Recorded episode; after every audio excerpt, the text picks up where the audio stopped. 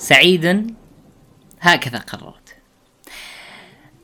الحلقة هذه قررت إني أخليها شكلها شوي مختلف جدا ليه؟ لأن الحياة بتعيشها بتعيشها ليه ما تعيشها وانت سعيد؟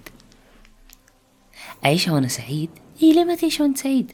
السعادة هو قرار تتخذه في بداية مشوارك لتصل إلى حياة مليئة جدا بالسعادة الأبدية ابتسم واختر قرارك أن تكون مبتسما. تحيا مبتسما وتأكل مبت... وأنت مبتسم وتنام وأنت مبتسم وتعيش وأنت مبتسم وحتى تقابل الله عز وجل يوم القيامة وأنت مبتسم بإذن الله. شارك الحلقة هذه من تحب وتريد أن يكون سعيد معك. وخلنا نتفق شوي. قبل ما تبدأ الدقائق القادمة أتمنى أنك تكون مبتسم طول الحلقة لأن الدنيا بمجرد ابتسامتك تنعكس. ضوء وبهجة. وعلى فكرة ترى ما صرنا نظلكم مرتين في الشهر. ترى مرة واحدة نطلع عليكم وآسفين. بنطول شويتين وناخذ من أوقاتكم. خلوكم معنا ولا تنسى تشارك الحلقة. من توده أن يكون سعيدا معك.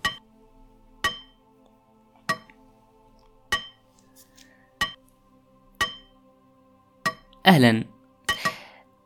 أنا قلت لك قبل شوي إنه ليش أنا حطيت العنوان؟ طب معلش جاسر السعادة هو قرار؟ أي قرار. وبيدك ومو بيد أي أحد غيرك. مهما تمر من ظروف من عقبات من مشاكل من أحزان وإلى آخره القرار السعادة هو قرار بيدك. أنت قررت أنك تكون سعيد تأخذ الحياة بشكل سعيد وتعيشها بحلوها ومرها وأنت بإذن الله سعيد؟ راح تعيش. راح تعيش. خليني أخذك من منحنى آخر توضح فكرتي. اللي كدرك بيدك تغيره.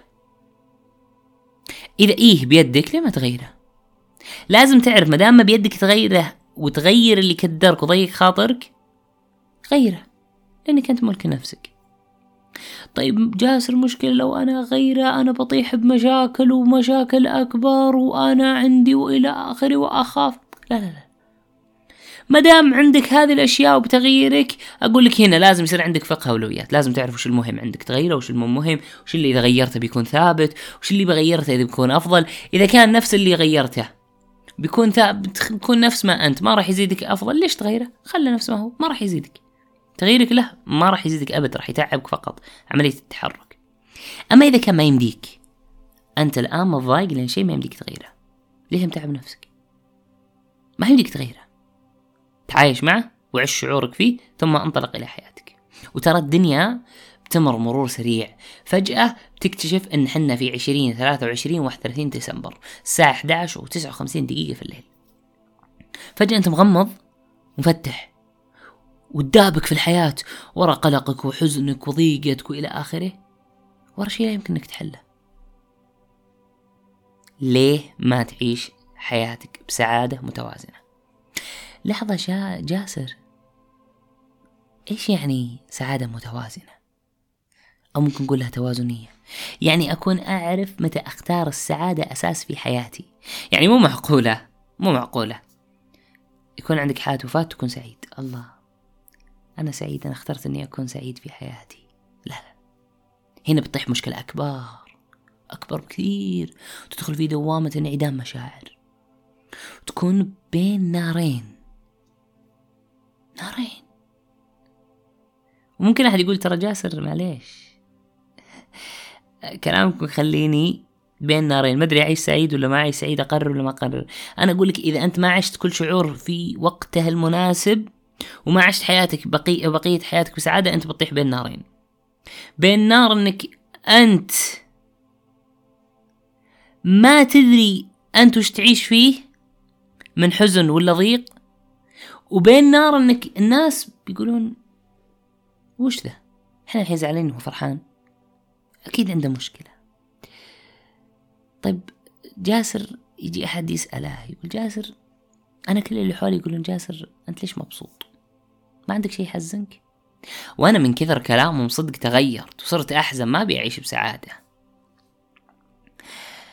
بسألك أنت تدري إن كلام الناس ما يخلص؟ ما يخلص؟ الشاعر يقول ضحكت فقالوا ألا تحتشم. بكيت فقالوا ألا تبتسم. بسمت فقالوا يراء بها. عبست فقالوا بدا ما كتم. صمت فقالوا قليل كليل اللسان. نطقت فقالوا كثير الكلم.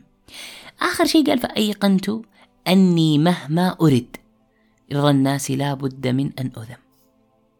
شوف الشعر شلون صورها في بيئات بسيطة ورهيبة. يعني مهما تسوي شيء الناس بتذمك تذمك فمو بشرط تشوف المناسب لهم. يا أخي شوف المناسب لك. والمناسب لك شفه من طريق الصح. مو أهم شيء مناسب لك لازم يكون صحيح. طب جاسر هل أنا طبيعي؟ أنا أمر بمشاكل. هل أنا طبيعي؟ ولا أنا بالحال اللي بهذا العام العالم يمر بمشاكل؟ بقول لك كلمة وانتبه أو جملة كذا انتبه مرة. تذكر موسى. موسى. فرق له البحر. ويونس. أخرج من الحوت. ومحمد. صلوات ربي وسلامه عليه وعلى الأنبياء. عمي عنه كفار قريش. وأيوب شفاه الله. ويوسف كان مسجون فأصبح عزيز مصر. وإبراهيم أحرق بالنار. تقرأ كل هذه الأحداث وتتوقع أنك متفرد جدا من المشاكل. هذول أنبياء ترى مو أشخاص عاديين. وش بلاك فيك أنت؟ وش تتوقع؟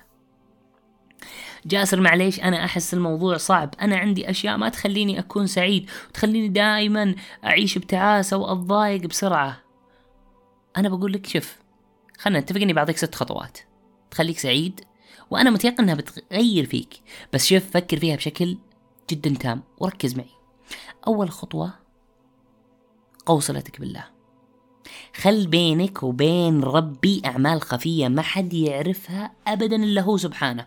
طيب مثل إيش؟ أنا بعطيك وسجل. خذ ورقة وقلم أو في الملاحظات عندك وسجل. كلمة طيبة. صدقة. كرتون موية في ممشى وانت تمشي تسوي رياضة حطه. صلة رحمك بر بأقالبك ترى حتى رسائل تويتر أو التطبيق اللي أنت تشتغل عليه لما ترسل رسائل فيها تذكير أنت الآن قاعد تقدم خير. آيات قرآنية. وإذا كنت طالب أو طالب جامعة ممكن ترى أنك تلخص المطلوب وتعطيه أصدقائك يكسبونه. ترى كل هذه أعمال خفية بينك وبين الله ترفعك عنده تقوي صلتك فيه. ثاني شيء خيركم خيركم لأهله. التزم ببرهم حتى تغير حياتك. ثالث شيء أعرف إن كل اللي صار لك مكتوب لك. حديث النبي صلى الله عليه وسلم. واضح جدا. واعلم أن الأمة لو اجتمعوا على أن ينفعوك بشيء لم ينفعوك إلا بشيء قد كتبه الله. وإن اجتمعوا على أن يضروك بشيء لم يضروك إلا بشيء قد كتبه الله عليك. رفعت أقلام جوفت الصحف. إذا كل شيء مكتوب ليش أنا ضايق؟ خلاص الحمد لله. مكتوب. مكتوب. رابع شيء إلزم الدعاء. شفت لو الظروف الدنيا كلها تسطرك من كل مكان. كل ما ذا أنت متضايق؟ تذكر حديث النبي صلى الله عليه وسلم لا يزود في العمر إلا البر ولا يرد القدر إلا الدعاء. الله عز وجل يعلم ما كان وما يكون. ادعه بلغتك وطريقتك بأدب وخضوع تام. ادعى الله عز وجل كل شيء. يا رب اجعلني سعيد. يا رب يسر لي السعادة يا رب اجعلني من السعداء في الدنيا قبل الآخرة. ادع ادع خمسة. فتش ليه أنت ما أنت بسعيد. ليه أنا ما بسعيد؟ وقلتها فوق. تقدر تغير؟ غير. ما تقدر تغير؟ لا تغير. طيب بغير؟ وأنا إن شاء الله إن كل شيء بيزين. طب أنت بتغير شيء ثابت. انتبه. انتبه. إذا مرة أنت قاعد تحاول إنك تفتش ولقيت وعرفت إن الشيء ما تقدر تغيره إلزم خطوة ثلاثة اللي هي الدعاء. اللي بعدها ساعد غيرك. واجبر كسرهم وحزنهم. من سار بين الناس جابر الخواطر أدركته عناية الله في جوف المخاطر. النقطة اللي بعدها تخلص من المعاصي اللي تسويها وجاهد نفسك عليها. أي معصية تسويها تخلص منها. في مقولة تقول كل ما كان الشيطان بعيد عنك؟ كل ما أدركت أنك غارق في المعاصي. كل ما جيت تسوي عمل خير وشفت إن الشيطان ما يقولك لا تسوي أو ما يثبطك أعرف إنك أنت ما قاعد تسوي خير.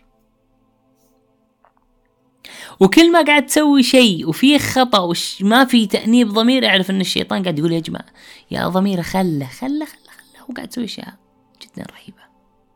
قاعد يخلينا يعني ندخل ناس فريقنا. فتخلص من أي معصية أنت تسويها. وجاهد نفسك. سوي أشياء تحبها مرة. وشاركها اللي تحب. أي شيء تحبه سوه عشان تكون سعيد ومبسوط. لكن لازم يكون شيء صحيح. مو والله أنا أحب الشيء الغلط بروح أسويه. آخر شيء يمكن أقوله احتفل بإنجازاتك. انت؟ وش سويت؟ وش قدمت احتفل؟ وشاركني شيء يخليك سعيد. وأكيد إنه راح يخليني سعيد لين حنا عائلة واحدة. سعادة قرارها بيدك أنت وحدك. وحدك من يملكها. وحدك من يقدر يغيرها. وحدك من يقدر يجعل نفسه سعيد. وتخيل في الحديث. ومن الناس من يجر بالجنة أو للجنة بالسلاسل حديث النبي صلى الله عليه وسلم. تخيل واحد يجر الجنة في السلاسل بالك بالسعادة؟ تراها لك وأنت اللي تقدر. مو أنا. خليك سعيد. شو يضرك؟ واعرف